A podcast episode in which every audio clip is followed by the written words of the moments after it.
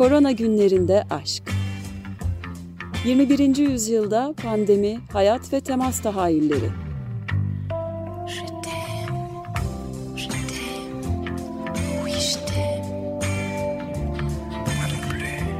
Hazırlayan ve sunanlar Ayşe Köse Badur ve Selim Badur.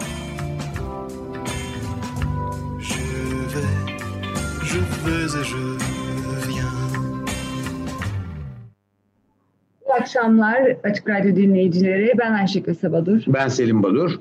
Korona günlerinde aşka hoş geldiniz. Bu hafta yine bir konuğumuz var. Acıbadem Üniversitesi Tıp Fakültesinden doçent doktor Fatih Artvinli. Hoş geldin Fatih. Hoş bulduk Ayşe Hanım. Merhaba Selim Bey. Hoş geldiniz. Ee, aslında e, Acıbadem Üniversitesi Tıp Fakültesi dedim ama bir sosyal bilimciyle e, karşı karşıyayız. Bir tarihçi aynı zamanda. E, Fatih iki, iki tane kitabın var yayınlanmış olan. Bir e, ilki Seraba Harcanmış Bir Ömür Osman Bölükbaşı. Diğeri ise Delilik, Siyaset ve Toplum Toptaşı Bimarhanesi. Ve bu özellikle Toptaşı Bimarhanesi'nden yola çıkarak e, İtalyan e, doktor adli psikiyatr e, Luigi Mongeri üzerine çok e, önemli makalelerim var ve bir tane kişi üzerinden dönemin e, hastalıklarını, karantinayı, kolerayı, e, psikiyatriyi çok güzel anlattığın makalelerin var. Bir de ben önemli bir başka kitaba da değinmek istiyorum. Senin editörlerinden birisi olduğun tarihçilerden başka bir hikaye. Ebru Aykut Nurçinileri ve Fatih Artvin'in editör olduğu. Çok keyifli, çok güzel hikayeler. Ee, yazarlardan bazıları da benim de arkadaşım, ortak arkadaşlarımız. Ee, çok güzel, herkese de buradan tavsiye ederiz. Tekrar hoş geldin. Hoş bulduk yeniden. Çok teşekkürler bu arada bu e, kitabı da hatırlattığınız için. Ya ben bu kitap e, o kadar keyifle okudum ki ve yurt dışında da birkaç kişiye bahsettim. Bu can yayınlarından çıkan tarihçilerden başka bir hikaye kitabını ki içinde sizin çok keyifli okuduğumuz Horoz 1 2 3 öykünüz de var. Bu kitabı hiç yabancı da çevirmeyi düşündünüz mü? Ya çok ilginç bir şekilde biz bu o, kitabın e, düşünüş aşamasında biraz araştırdık. Acaba bu türden deneysel girişimler var mı diye. Açıkçası bu evsafta yani bu kapsamda 14 e, aynı kuşaktan tarihçinin bir araya gelip böyle bir e, hazırladıkları metin e, bulamadık. Ee, birkaç arkadaşımız Amerika'da bu konuda e, e, tekliflerde bulundular. Hani böyle bir şey neden e, düşünmüyorsunuz diye. Ama e, gündemler çok hızlı değişiyor biliyorsunuz bir yıl içerisinde aslında şimdi tamamen hiç hayal edemediğimiz başka bir e, hikayenin diyelim başka bir gündemin içerisinde düştük. Ü- ümit ediyoruz e, diğer baskılarda e, böyle bir e, dünya tarihçiliği açısından da ilginç bir e, tarih yazımı girişimi e, olabilir. Yani aslında neden olmasın çok da seviniriz. Yani siz Amerika ile ilinti kurmuşsunuz bu konuda ya da Amerika'da e, kitabın yayınlanmasından bahsedilmiş. Eğer düşünürseniz Fransa'daki yayınlanmasıyla da ben e, çalışabilirim ya da görüşebilirim. Çünkü kime bahsettiysem oradaki tıp camiası ya da sosyal dalları herkes çok ilgilendi. Bu konuyu ayrıca konuşalım. Biz şimdilik gündeme damgasını vuran sizin de belirttiğiniz farklı bir konuya pandemiye biraz bakalım. Evet yani Maraz Isari Emre Azı Müstevli'yi konuşacağız e, bu akşam. e, önce karantina dönemi nasıl geçti? Tabii pandemi hala sürüyor. Karantinayı atlattık ama e, yani pandemiye devam ediyoruz. Nasıl geçirdiniz karantina dönemini? Ee, aslında evet bugün itibariyle tam 5 ay e, geride kaldı. E, benim biraz daha tuhaf bir e, tesadüf e, zinciri oldu. Çünkü karantina başladığında ben küçük bir karantinadan çıkmıştım. O da şöyleydi. Erenköy Ruh ve Sinir Hastalıkları Hastanesi için çok uzun zamandır uğraştığımız bir mimarlık, ulusal mimarlık yarışması vardı. Onun finalistlerini ve yarışma sonuçlarını belirlemek üzere Tuzla'da bir tesiste 5 gün geceli gündüzlü e, çalıştık. Bir tür karantina altındaydık. Dışarı çıkmadık. 10 Mart gecesi sonuçları açıkladık. 11 Mart günü bu bahsettiğiniz tarihçilerden başka bir hikaye kitabı için Bilgi Üniversitesi'nde bir grup genç e, tarihçi adayı arkadaş ile bu kitap hakkında konuştuk ve o bizim son e, günümüzdü. O gün Dünya Sağlık Örgütü pandemi ilan etti ve e, hani açıkçası deyim yerindeyse bir karantinadan çıkıp daha büyük bir karantinaya girdim.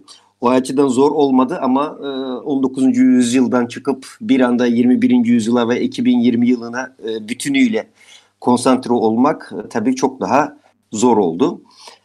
Bir de tıp tarihi ve etik bölümü açısından ekstra olağanüstü bir durum ortaya çıktı da diyebilirim.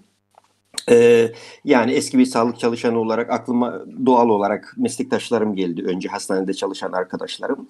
Ee, tıp tarihi ve daha özel olarak psikiyatri tarihi e, çalışmam nedeniyle de e, ilk endişe duyduğum e, mesele e, Türkiye'deki psikiyatri kurumlarındaki hastalar oldu. E, çünkü bu süreçte gerçekten en çok zedelenen, e, en kırılgan, en savunmasız halde olanlar kapalı bir kurumda e, tedavi görmekte olan psikiyatri hastalarıydı ama orada işler genç asistanların ve hemşirelerin gerçekten büyük fedakarlıklarıyla daha hızlı bir şekilde ve çok ciddi sorunlar oluşmadan atlatılabildi. Ee, evde kalma sürecinde de e, üzerinde çalışmakta olduğum bütün işleri, kitap, makale ve diğer e, konuları tamamen rafa kaldırıp bu defa raflardan e, başka dosyaları indirdim. Yani daha önce bir tarihçi gözüyle okuduğum salgınları bu defa e, çok daha özel bir göz ile yeniden okumaya e, giriştim.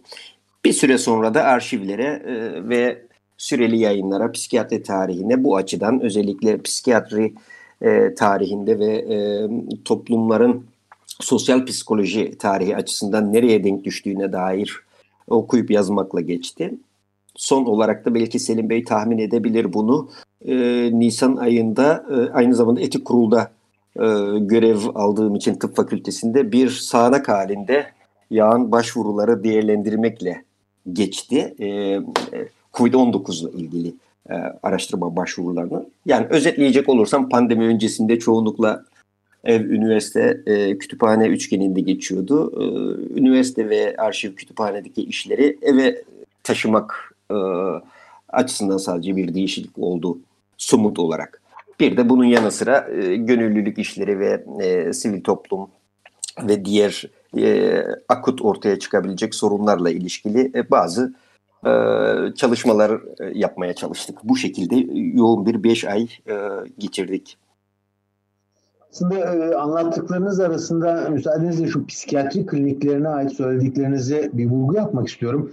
Çünkü bu tarz kurumlarda örneğin sadece psikiyatri e, klinikleri değil, hastaneleri değil, servisleri değil ama Batı'da örneğin Belçika'da örneğin Fransa'da yaşlı bakım evlerinde büyük dramlar yaşandığını gördük Bizde sizin de belirttiğiniz gibi gerçekten genç sağlık çalışanlarının e, büyük özverisiyle e, batıda yaşanan olumsuzluklar pek yaşanmadan e, atlatıldı gibi düşünüyorum ama siz daha e, ayrıntılı, daha yakından biliyorsunuz bu konuyu. Ee, aslında bu tıp tarihi açısından da enteresan bir yere denk düşüyor. Ee, hani belki oradan bir giriş yapabiliriz. Bir, hani bir bilim olarak adlandırdığımız tıp var. Yani sonunda logos ile biten, loji ile biten işte kardiyoloji, mikrobiyoloji, onkoloji gibi çok büyük bir kısmı logos ile biter tıp branşlarının. Bir de iatros yani hekimlik o bildiğimiz antik Yunan'daki hekim e, anlamında sağaltıcı, tedavi edici, şifacı anlamındaki bir hekim, insan hekim dediğimiz bir de o var. Onlar iatrostur. Iatros ile biten de e, Türkçe'de de öyle bir tesadüf var. Üç tane sadece e, alan var tıpta. Bir tanesi psikiyatri, bir tanesi geriatri sizin bahsettiğiniz yaşlılar için. Diğeri de pediatri çocuklar için. E, çünkü gerçekten çocuklar, yaşlılar ve e, psikiyatrik hastalar e, sadece e, rutin bir tedavinin çok daha ötesinde e, çok daha duygusal e, ve ekstra e, e, özen, bakım, şefkat ve yaklaşım gerektiren yani kelimenin tam anlamıyla iatros, hekimlik gerektiren branş oldukları için çok daha e, ayrıcalıklı bir e, konumda. Özellikle de kapalı kurumlarda olanlar açısından. Hem sizin bahsettiğiniz bu açı e, noktadan hem de e, bütün bu pandemi sürecinde e, 2020 yılın başından beri e, bize öğretilen bir noktada gerçekten Yine sizin bir yazınızda öğrendiğim e, Salomon Neumann ya da benim daha önceden tabii takip ettiğim e, Rudolf Virchow'un tanımladığı gibi gerçekten tıbbın bir sosyal bilim olduğu e, ve bu şekilde yaklaşımın nedenle doğru olduğu da ortaya iyice çıkmış gibi değil mi bu yaşanan süreçte? Ya galiba e, e, eğer mesleki deformasyon demeyeceksek benim gördüğüm yegane en güçlü kanıt Covid-19 ile birlikte aslında tıbbın hem ontolojik olarak tıp sorgulanıyor bir bilim olarak. Ama en çok da bu çok unuttuğumuz çok toplumun dışında başka bir yerlerde konumlanmış bir takım e, bilimsel e, üretim merkezi gibi düşündüğümüz tıbbın yeniden ve çok ani bir şekilde toplumsal olduğunu ve aslında tıbbın esas amacının da sadece tek tek bireyleri tedaviye odaklanmayacağını çok daha geniş ölçekli toplumsal ve küresel sorunlarında e, esas ortasında olan bir alan olduğunu yani özetle sosyal bir alan olduğunu daha çok görmeye başladık dediğiniz gibi. E, çünkü belki şu aşamada da halen geçerli salgın konusunda atılabilecek tedavi kısmı hariç şu anda halen daha 6. ayın 7. ayın sonunda elimizde en güçlü 3 e, e, araçtan bahsediyoruz ki bunların da hepsi e, non-pharmaceutical in, e, interventions dediğimiz bu ilaç dışı müdahale e, biçimleri yani maskenizi takınız, ellerinizi yıkayınız ve sosyal mesafeye uyunuz. Ama baktığımız zaman tıp bize aslında e, hem kişisel hem ortak bir davranış kalıbı e, söylüyor ve aslında toplumsal olan bir şeyden bahsediyor. Birbirimizden e, fiziksel olarak e, ayrı bulunmamız, e, ellerimizi sık sık yıkamamız ve maske kullanmamız. Yani böyle baktığımız zaman asa, esasında tıp alanının tam çekirdeğinde yer, alan üç önlemden bahsetmiyoruz veya tedavi anlamıyla değil. Tek bir kişinin dahi bundan daha az enfekte olmasını sağlamaya yönelik bir koruyucu önlem olarak aslında biz toplumdan tıp bir e, yeni tür bir davranış biçimi bekliyor. Bu açıdan da bütünüyle bu bir e, sosyal alanda konuşan tıptan bahsediyoruz. Özellikle de salgınlar döneminde. Evet bu Ayşe el yıkama ile ilgili bir soru soracak galiba size ya da bir bir anekdottan bahsedecek ama ben bu tıbbın sosyal özelliklerini ve sosyal bir bilim olarak değerlendirilmesinden çağrıştıran bir noktaya değinmek istiyorum. Bilmem katılır mısınız? Birçok batıda bizim belki de uzaktan imrenerek baktığımız, öykündüğümüz bir dizi kurumun da çok sarsıldığını, inandırıcılığını yitirdiğini ve e, bizim düşündüğümüz kadar güçlü olmadığını gördük. E, özellikle Avrupa'daki ve Amerika Birleşik Devletleri'ndeki sağlık kurumlarının e, sarsılması. Bunu biraz konuşalım. Daha sonra ben genel anlamıyla bilimsel yayınların e, etik e, değerlendirmesini de rica edeceğim sizden. E, elbette. O zaman e, Ayşe'ye geçmeden önce bunu kısa bir cevaplayabilirim. Evet, bu kurum, kurumların e, belki de te, yani hep genellikle hazırsızlıklı, hazırsız olmaları üzerinden konuştuk veya geç müdahalede olmaları, yetersiz kalmaları. Daha çok bunlar bu perspektiften ele alındı ama bir açıdan da acaba gerçekten bir hazırlık ne demekti e, pandemi açısından? E, bunu daha az konuştuk. Çünkü orada e, esas bu bahsettiğimiz sizin çok güzel söylediğiniz şekilde hani Virchow'un o benzetmesi e, o benzetmenin devamında çünkü şöyle bir şey söylüyor. Tıp sosyal bir bilimdir ve politika dediğimiz şey ise geniş ölçekte uygulanan tıptan başka bir şey değildir. Derken aslında şöyle de bir şeye hesaba katarak söylüyor. 1848 e, işçi isyanlarının olduğu dönemdeki tifüs salgınında ki gözlemleri bugün içinde gerçekten çok hayatiyetini koruyor. Çünkü e, nihayetinde e, tıbbın bizden esas tıptan beklediğimiz insansal bir e, bilim olarak e, en az e, sayıda hastalığı e, yani ö, öncelikle önlemesi, koruması e, ve olası durumlarda e, bir hastalığın ortaya çıkmadan önce veya daha kitlesel olarak yıkıcılığı artmadan önce söndürülmesi. Esas e, tıptan beklenen bu anlamı ilk birincil görevi olarak bunu söyleyebiliriz. Yani bir zararın ortaya çıkmadan e, engellenmesi. Tedavi ise aslında bir sonuç hepimizin bildiği gibi ama çok uzun dönemdir e, hastane tıbbı olarak adlandırabileceğimiz tıp 19. E, yüzyıl Paris hastanelerinde yani yaklaşık 150 yıldır şekillenen tıbbın paradigması içerisinde kaldık ve hastane merkezli bir tıp anlayışıyla salgını yürütmeye çalıştı e, kurumlar. E, Dünya Sağlık Örgütü veya diğer ulusüstü yapılar da buna dahil. Aslında e, ortadaki sorunun e, olabildiğince az yıkıcı olması için e, sadece tedavi e, noktası e, biraz öne çıkmaya başladı. Yani hastanelerin doluluğu, ventilatörler, cihazlar ve burada yine bir kere daha tıbbi bakış e, ve e, tedaviye yönelmiş bir tıbbın e, sorunlarını görüyoruz. Aslında korumaya veya önlemeye yönelik e, bir sosyal tıp anlayışının e, nasıl hazırlıksız yakalandığını da bu anlamda söyleyebiliriz. Yani esas paradigmanın toplumdan e, kurumlara veya daha küçük birimlere kayması ve bütünsel olarak tıbbı değerlendirememezden kaynaklanan bir takım sorunlar olduğunu söyleyebilirim. Ben e, aslında e, el yıkama ile ilgili e, anekdota geçeceğim ama buradan da devam etmek istiyorum. Özellikle Doktor Monceri'nin günlüklerinden senin üzerinde çalıştığın onlara baktığımız okuduğumuz zaman yani 1839'u zannediyorum Osmanlı'ya geldiğinde ve psikiyatr evet. olarak geliyor ama bir 15-16 sene esas olarak önce Nizip Savaşı'nda ve ardından da Sinop'ta ve Girit'te kolera salgınıyla ve karantina kurmakla uğraşıyor ama e, aslında hani e, evet e, o zaman da salgın vardı bu zaman da var ama tek bilim tabii çok farklı. E, mikrobun ne olduğu, antibiyotiğin ne olduğunun bilinmediği bir dönemde ama salgını olan yaklaşımlarda çok e, ciddi benzerlikler var. Biraz senden bunları e, dinlemek isteriz. E, e, gerçekten de aslında Mongeri ile tamamen psikiyatri tarihi üzerinden bir biyografi üzerine e, çalışırken e, dönüp e, ruh sağlığı ile ilgili yazdıklarının dışında e, daha erken dönemde kolera hekimi olarak çalıştığından bu defa ko- kolera e, e, yazılarını yeniden gözden geçirince bunu daha fazla fark etmeye başladım.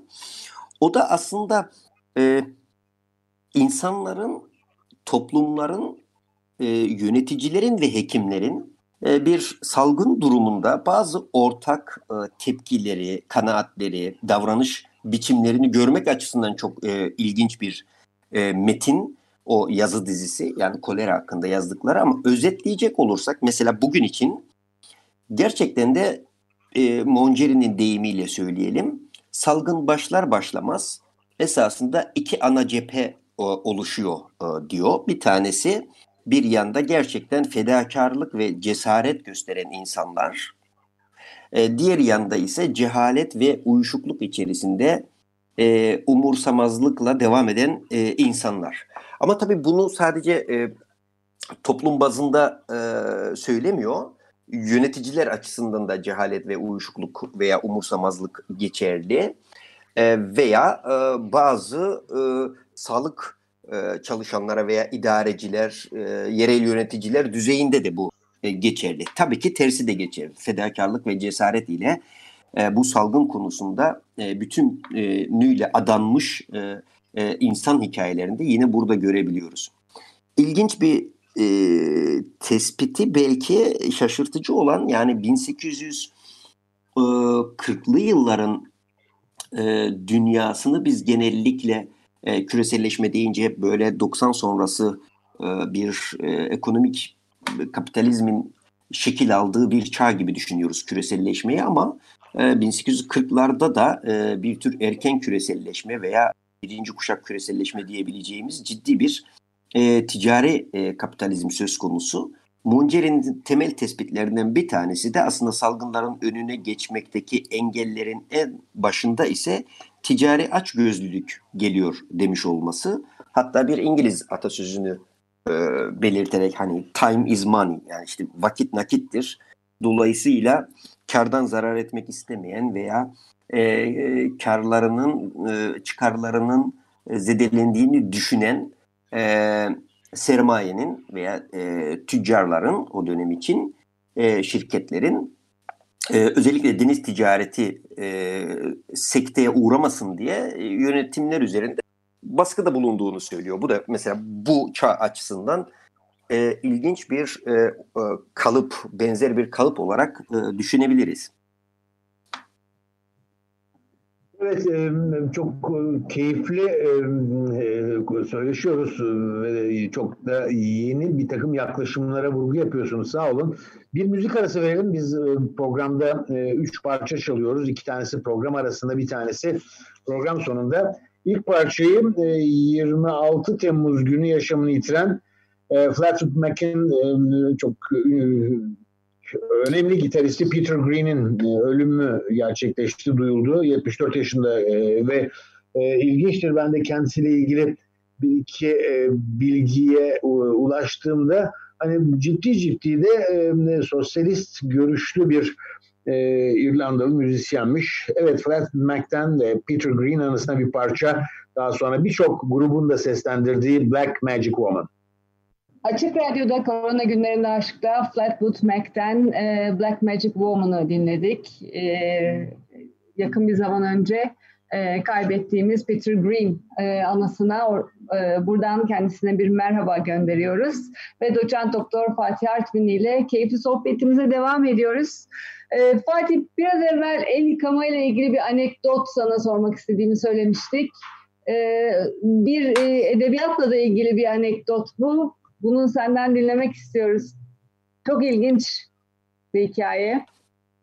Evet, el yıkamanın da aslında bir tarihi olduğunu bu salgın sürecinde e, ilk zamanlarında evet. e, e, anlatıyorduk ama aslında halen daha e, bu çok ciddi bir e, gündeme gelmiş değil en azından Türkiye'de. E, el yıkama elbette ki çok arkaik dönemlerden kalma bir alışkanlık yani bazı tek tanrılı dinlerde de var, inanç e, gruplarında da var ama burada modern tıbba dahil olmasının hikayesi gerçekten çok ilginç. 1847 yılında Macar bir doktor Ignaz Semmelweis e, Viyana'da e, e, bir kadın doğum servisinde çalışırken e, ortaya çıkarttığı ve öne sürdüğü bir iddia bu. E, elleri yıkamanın enfeksiyon oranını azaltacağına dair. E, kendi çalıştığı doğum servisinde e, bebek ölüm oranı, anne bebek ölüm oranı yüzde 13 üzerindeyken e, diğer ikinci serviste bu oran yüzde 2 civarında. Ve bunun nedenlerini düşündüğünde e, şunu ortaya çıkartıyor. Kendi servisinde çalışan tıp öğrencileri servisteki doğumları yapmadan önce e, morgda e, otopsiye katılıyorlar ve oradan e, doğrudan doğuma geliyorlar ve bu e, bu durum üzerine şüphelenen Semmelweis acaba e, doğumdan önce e, otopsiden çıkıp gelen e, gençlerin, asistanların ve cerrahların ellerini e, dezenfekte edip e, doğuma bunun ardından e, girmeleri doğum bebek e, ölüm oranını düşürür mü diyor. Gerçekten de yüzde birlere kadar indiriyor yüzde on üçlerden. E, fakat tabii o dönemde bu e, çok tıbbi bir yöntem olarak görülmüyor. İtirazlarla karşılaşıyor. Bunların da kökeninde e, en çok da tabii ki Viyana'da o dönem itibariyle orta üst sınıfın e, meslek uğraşı daha çok doktorluk, hekimlik ve onlar açısından bir e, Macar'ın, göçmen bir Macar'ın Viyana'da e, bir e, soylu hekimlerin ellerinin olabileceğini dahi ima etmesi esasında bir bir tür nasıl diyelim aykırı fikir olarak düşünülüyor. Bir de tabii yöneticiler açısından da e, ciddi bir sorun bütünüyle servisleri yeniden muslukların e, konulması, ellerin sıro, e, klorinle sürekli doğumdan önce yıkanması gibi e, somut nedenlerle de itiraz ediyorlar.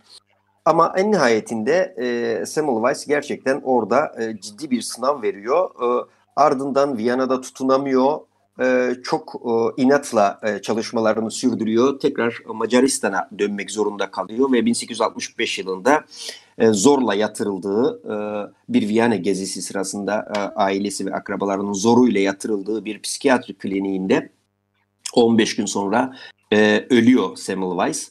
Ömrü boyunca savunuyor el yıkamanın bir doğum enfeksiyonlarını azaltan ve bebek ölümü süren bir uygulama olduğunu fakat e, bu o, o dönemler e, bir şekilde e, e, görmezden gelinen bu uygulama e, aynı yüzyılın sonunda e, e, mikrobiyolojinin gelişmesi ve diğer e, e, kamu hijyeni tartışmaların ardından herkesin kabul ettiği hekimler, cerrahlar ve sağlık çalışanlara değil aynı zamanda toplumda da e, el yıkamanın bir koruyucu önlem olduğu e, kabul görülüyor. Hijyenin ayrılmaz bir parçası oluyor.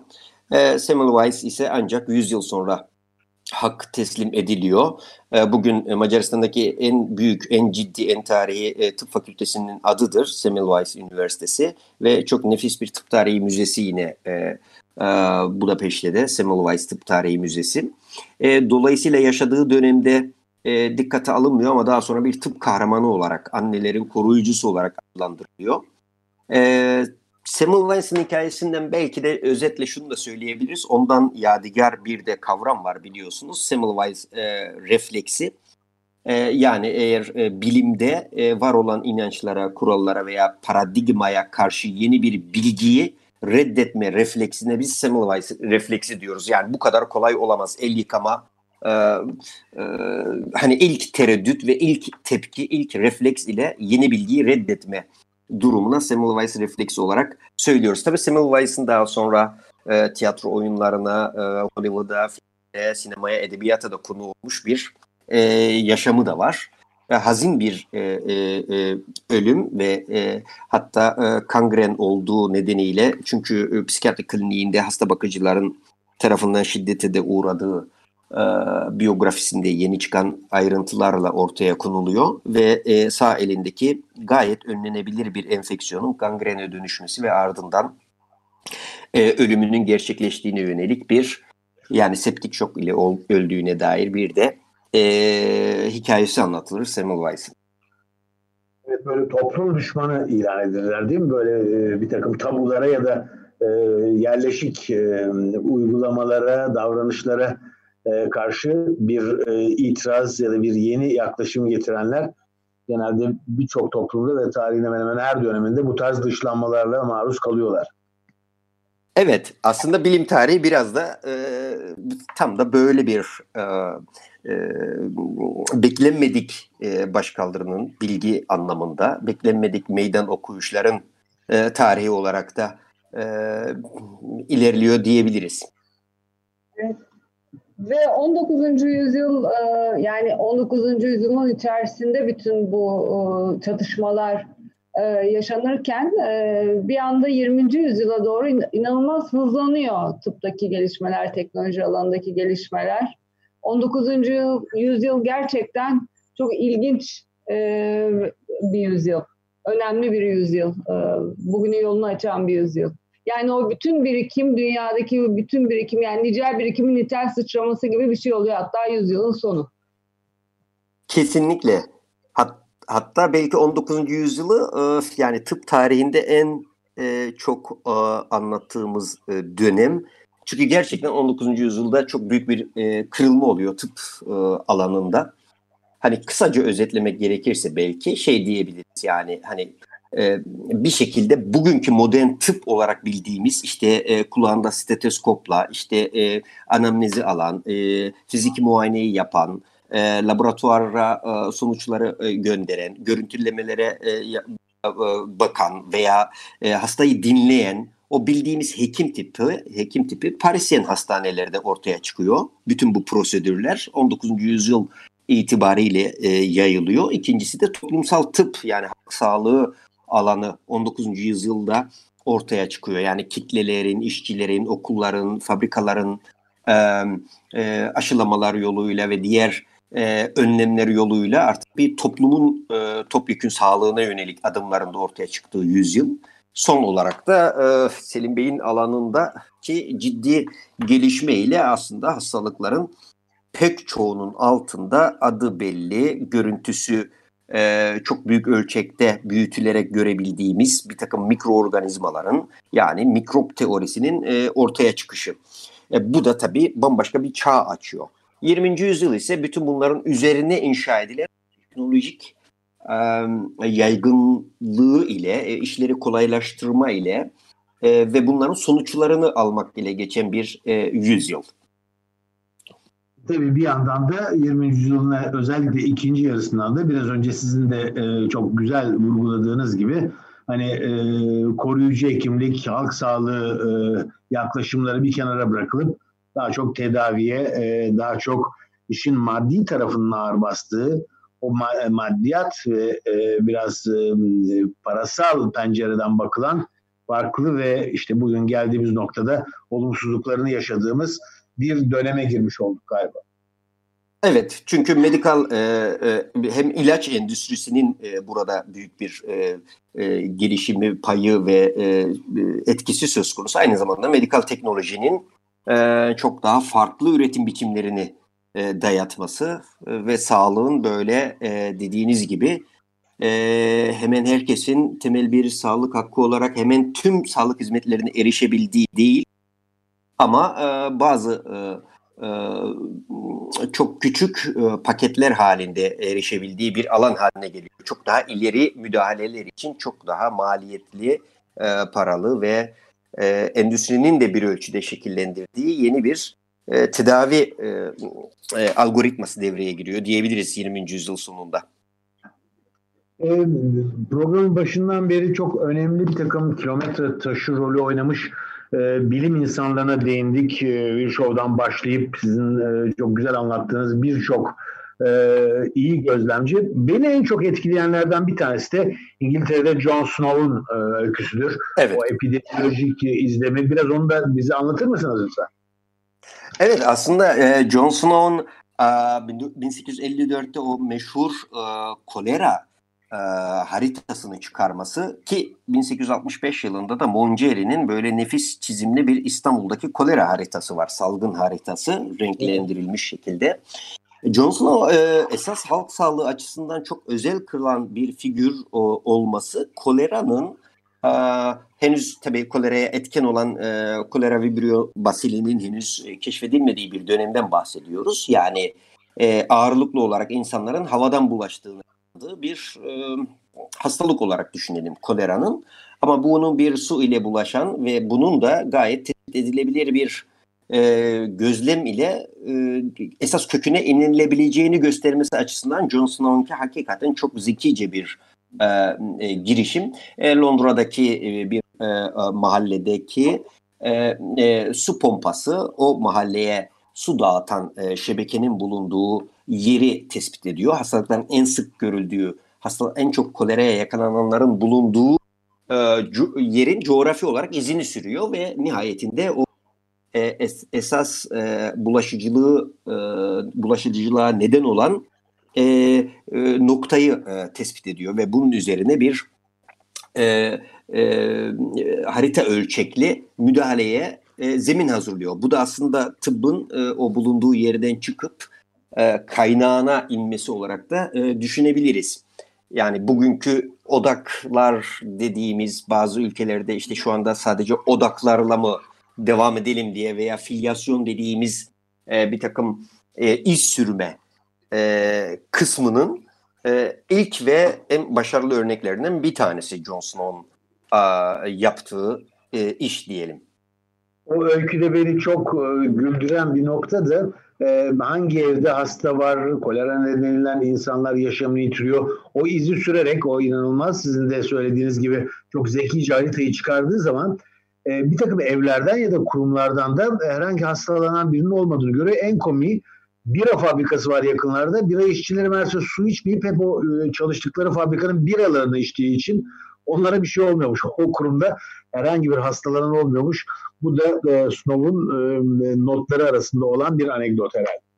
Çok ilginç. Hemen hemen benzer dönemlerde Snow'dan biraz erken e, bir 15-20 yıl kadar daha önce bir dönemde benzer bir çalışma Fransa'da e, Louis Willem e, yapıyor. O da Fransa'daki keten tekstil işçilerinin üzerinde e, bir çalışma yapıyor. 6-8 yaşındaki çocukların çalışarak öldüğünü, işte çalışma koşulları üzerine çalışmalar yapıyor.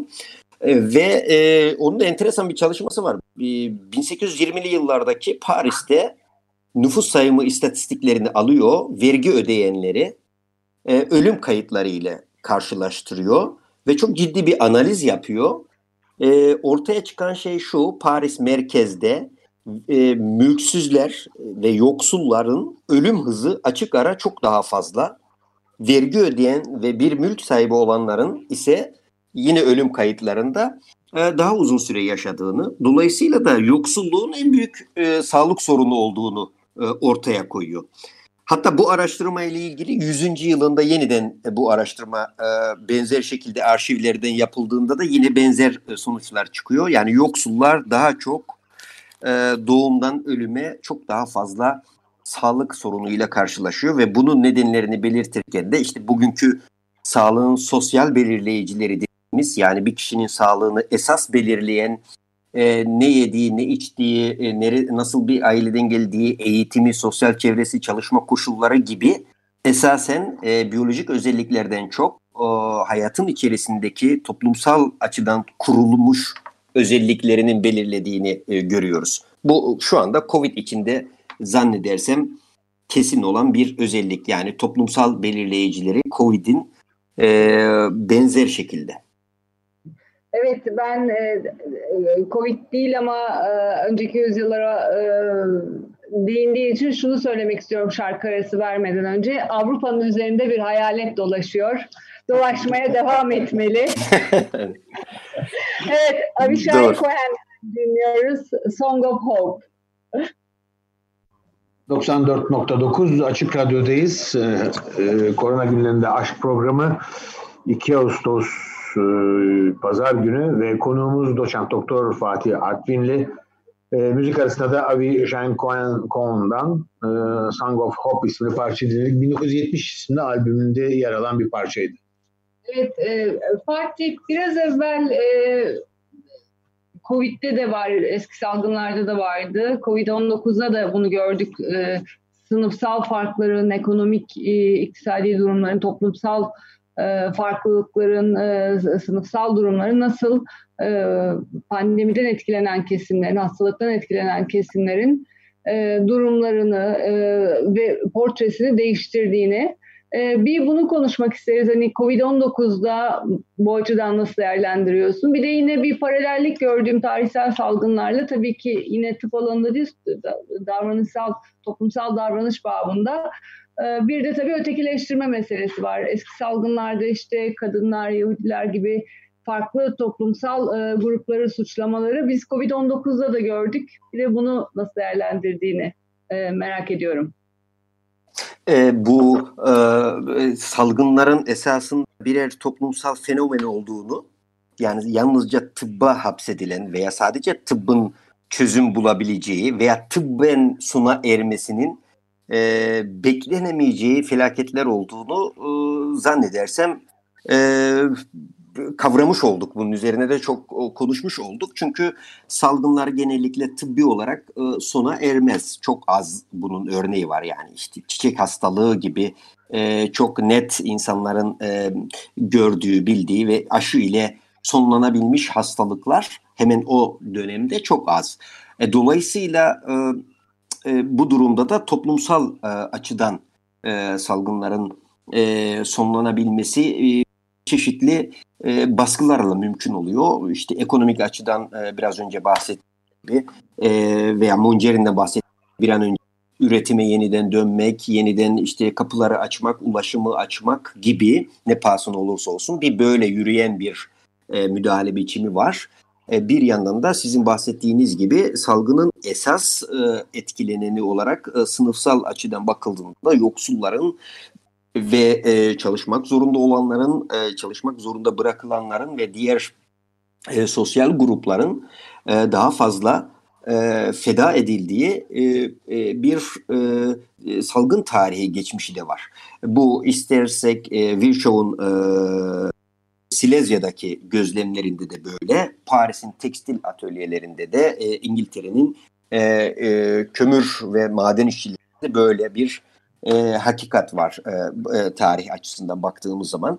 E, diğer kısmı psikolojiyle ilgili de belki şunu e, daha fazla farkına vardırdı diye düşünüyorum Covid-19. Ya salgınlar aynı zamanda evet toplumsal bir fenomen, e, politik bir fenomen ama aynı tıbbi fenomen olmasının yanı sıra aynı zamanda da psikolojik bir fenomen. Çünkü e, çok basit bir şekilde bir virüsün insanı enfekte etmesi değil salgın dediğimiz hadise, olay.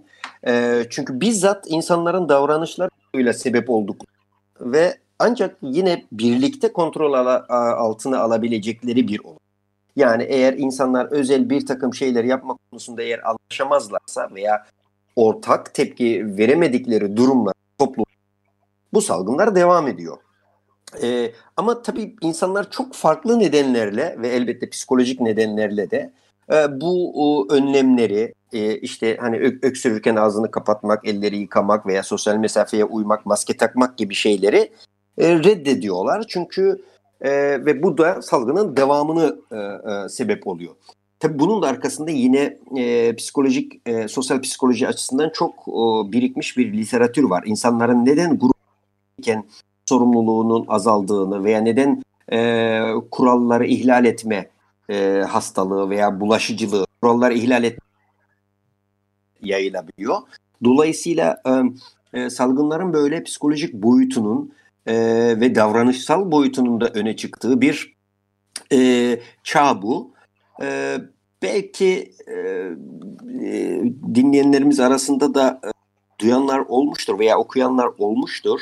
E, esasında bir dönemdir e, halk sağlığı e, ve e, davranışsal psikoloji ile iktisat bir arada çalıştığı e, konular var. Bunlardan bir tanesinde esasında bu tip bir ortak davranış kazandırma e, e, stratejileri. E, bununla ilgili de bir ekonomi e, var idi yakın zamanlarda e, Michael Taylor bir Nobel ödülü de aldı. İktisat ödülü nudge teorisiyle yani dürtme diye Türkçe'ye çevrildi. Yani siz insanlara bir davranışı için e, ne tür e, yöntemler uygularsınız? E, veya e, şu an mesela insanların ortak davranış kurallarına uyabilmesi için e, e, bir soft, yumuşak bir zorlayıcılık veya paternal bir şey gerekiyor. Ve bu tartışılıyor. Bu karantina olabilir, sosyal izolasyon olabilir, diğer mekanizmalar olabilir. Ama nihayetinde bu tip pandemilerde yönetiminde, pandemiler yönetimler kadar kurumların içerisindeki bu tip e, topluluklarla e, konu, konuşulacak dilin, iletişim biçiminin ve ikna etme süreçlerinin e, en az onun kadar etkili olduğunu da görüyoruz diğer unsurların yanı sıra. Evet bu bölüme başlarken e, çiçek hastalığından bir örnek verdiniz ve e, çok enderdir bir aşıyla e, e, yani tıbbi bir müdahaleyle tıbbi bir araç kullanarak bir e, salgının bir etkinin ortadan kalkması diye üstelik bunu e, bir parantezde eklemek istedim. E, çiçek hastalığının aşı ile etkili bir aşı ile ortadan kalkması mümkündü çünkü insandan başka çiçek virüsünün e, rezervuarı yoktu. Başka bir konağı yoktu. Buna evet. karşılık e, koronavirüsler öyle de değil. Etkili bir aşı çıksa da bütün insanları aşılasanız da o virüs yeryüzünden silinmeyecek. Çünkü birçok başka canlı türünde koronavirüs varlığını sürdürecek. Bütün bu konuşmalardan sizin bir cümlenizin e, haklılığını çok sevdiğim tanımınızı e, vurgulamak istiyorum tekrardan, belirtmek istiyorum. İnsanlığın ve dünyanın tarihi gerçekten salgın hastalıkları üzerinden yazılabilir demişsiniz. Çok doğru. Ee, çok öğretici oluyor bu tip salgınlar. Hani gönül isterdi ki böyle bir olumsuzluk yaşanmadan insanlar bunu fark etsin ama e, bilemiyorum acaba bütün bu e, gözlemleriniz e, çok bilimsel ve doğru bir şekilde altını çizdiğiniz e, doğrular, çözüm yolları sizce e, yöneticiler tarafından iyi algılanıyor mu? Bu mesajlar yerine gidiyor mu? Ve bu bağlamda şu programın son dakikalarında geleceği nasıl görüyorsunuz bu pandemiyle ilgili olarak düşünceleriniz? Ee, ben 21. yüzyılın e, tıp tarihi açısından konuştuğumuz zaman e, 20. yüzyıl bütünüyle bir unutma yüzyılı olarak adlandırıyor mesela Snowden. Yani neden biz büyük felaketleri unuttuk diye. E, fakat 21. yüzyılda bunun üzerine başka bir şey daha var. Yani söz konusu olan toplumsal unutma veya bir bireysel unutma değil. Kurumsal unutma biçimleri üzerine daha çok düşünmemiz gerekiyor. Çünkü hani bu bahsettiğim 150 modernite veya aydınlanmadan sonra gelişen ve ortak akıl ile kurulan bir takım kurumların artık hafızasının veya becerilerinin ve yeteneklerinin olmadığını, başka amaçlar için içerisinin boşaltılarak başka e, kısa vadeli e, siyasal veya ekonomik amaçlar ile doldurulmaya başlandığını görüyoruz.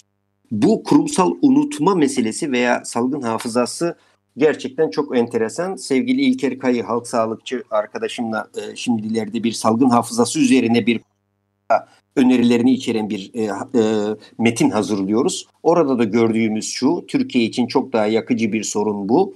Çünkü 1839 ile başlayacak olursak modern halk sağlığı ve karantina tedbirini e, yaklaşık 150 yıllık e, bir e, serüvende defalarca e, yapboz tahtası ve kurumsallaşamayan bir e, veya etrafında ortak e, aklın örülemediği bir e, salgınla mücadele söz konusu. Buna belki temas edebiliriz. Yani kurumsal öğrenme kadar kurumsal unutma meselesi de çok önemli. Siz tabii çok daha iyi biliyorsunuz. Pasteur Enstitüsü'nde mesela yıllarca çalıştığınız e, 140 yıllık bir kurum veya Robert Koch Enstitüsü. Bu tip bir enstitülerin Bizde e, Refik Saydam Enstitüsü vardı. 2011'de kapatıldı. E, mesela bu tip e, enstitülerin yeni e, ekoloji tehditleri ve yeni ortaya çıkan enfeksiyonlar ve dünyanın geleceğine dair çok daha yakıcı e, e, bir şekilde ön hazırlıklar yapması gerektiğini de bu Covid-19'dan anlamış oluyoruz. Yani daha unutmayan e, ve unutturmayan e, bir sonraki kuşağa da aktarılabilir. Gelecek kuşakların da yararına bugünden çalışan kurumlara ihtiyacımız var. Evet, bütün bu kurumlar ve tabii bir e, bunların getirdiği e, bir geleneksel yaklaşım, evet. bir gelenek e, kavramı. Bunun önemini biz sadece Refik Saydam gibi takım özel ya da devlete ait enstitüler değil, bütün üniversitelerde de görüyoruz. Hani evet. baktığınız zaman üniversitelerin durumu ve üniversitelerin batıda gördüğümüz üniversitelerin nasıl birer gelenek kurumu olduğunu, bunun önemini herhalde anlamamız, bunun üzerine düşünmemiz lazım. Kesinlikle. Evet, ben çok e, teşekkür ederim. Ya bir, bir cümle daha ne olur ve e, son iki dakika için e, rica nasıl görüyorsunuz bu e, pandeminin sonunu? Birazcık böyle gayri bilimsel bir soru oldu ama. Ya ben e, esasında tabii ki işin sadece şey e, e, tıbbi altyapısı ve olası e, aşı ve aşılama senaryoları siz çok daha yakından takip ediyorsunuz. Bu arada çok teşekkürler. Her sabah e, sizinle başlıyoruz yine çağdaş literatüre o gün ne olduğuna dair. Ama bu gelişmeler işin, el, işin elbette ki sadece bir e, sonlanma veya tedaviye yönelik bir boyutu e, bir sonraki kuşak için. Ama onun gele, geleceği e, durumun ben böyle bir sihirli bir gün olacağını açıkçası düşünmüyorum. Bir sabah e, Dünya Sağlık Örgütü'nün e, kalkıp evet bugün pandemi sona erdi ve şu etkili aşı ile %95 güvenilirlikle bütün dünyayı aşılamaya başlıyoruz demesi bile tahmin edersiniz ki e, ömür boyu bağışıklık olmayacağını zaten biliyoruz ama hani bir yıl birkaç yıllık bağışıklık olsa bile bunun en azından dünya çapındaki 80 milyarın 3 milyarına dağıtımı ve organizasyonu apayrı bir konu. E, dolayısıyla aslında burada bir tür e, toplumun örgütlenme ve siyaset biçimine göre e, bu salgın ile e, devam edeceğini düşünüyoruz. Ama bu da şöyle e, diğer pek çok konuda olduğu gibi önce e, gündemden yavaş yavaş düşmesi ardından çok temel e, önlemlerin artık alınmamaya başlaması ve bunun e, olağanlaştırılması, olağanüstü durum e, kapsamından çıkartılması e, siyaset ve medyanın gündeminden hızla in olacak gibi görünüyor eğer çok daha yıkıcı bir e, dalga e, gelmez ise eğer gelirse de yine bunun e, çok e, akut bir şekilde alevlenip tartışmaların yeniden e, sürdürüleceğini e, tahmin ediyorum. E, bunu da tabii ki tamamen şey ile tahmin ediyorum. Yani mesela e, ticaret gemileri İstanbul'a yanaşmasını sağlamak için e, bütün gemilere e, veba ve kolera açısından temizdir raporu verin diye e, e, önce bir talimat gidiyor. Ama o sırada yine Anadolu'da veya e, çevre bölgelerde e, insanlar e, salgından ölmeye devam ediyor. Dolayısıyla aslında e, kaybedenlerin, ölenlerin ve bunun esas e, daha büyük acısını e, yaşayan grupların azalması belki yöneticiler gözünde bu salgınla mücadele e, gevşetilmesi veya değersizleşmeyle e, sönümlenmeye dönecek gibi görünüyor. E, ama bu tabii ki e, sadece ihtimallerden bir tanesi ve benim daha yakın e, olduğunu düşündüğüm birkaç yıl sonrası için bir ihtimal. Tabii ki bunun tersi de e, ümit ederiz ki topyekün çok daha iyi başka bir şeye sebep olacak bir e, değişimin önünü açar diyelim. Ee, tamamen katılıyorum söylediklerinize. Aynı düşünüyoruz. Aynı paralel değerlendirmelerde bulunuyoruz. Çok teşekkür ederiz ee, katıldığınız için. Çok keyifli bir söyleşi oldu. Bize vakit ayırdınız. Ee, bir pazar günü bizimle beraber oldunuz ve e, bu ilginç konuşmayı bizlerle paylaştınız. Bilgilerinizi, birikimlerinizi. Tekrar tekrar teşekkürler efendim. Ben ben çok teşekkür ederim. Ben çok teşekkür ederim Ayşe ve Selim. Çok sağ olun. Duydum. sağ olun. Görüşmek üzere. Hoşçakalın. Veda ederken Charles Aznavur'dan bir parça. Vakit el verdiğince Formi, Formidable isimli parçayla veda ediyoruz. İyi haftalar efendim. Korona günlerinde aşk. 21. yüzyılda pandemi, hayat ve temas tahayyülleri. Je t'aime, je t'aime, oui je t'aime. Moi non plus. Hazırlayan ve sunanlar Ayşe Köse Badur ve Selim Badur. Je vais, je vais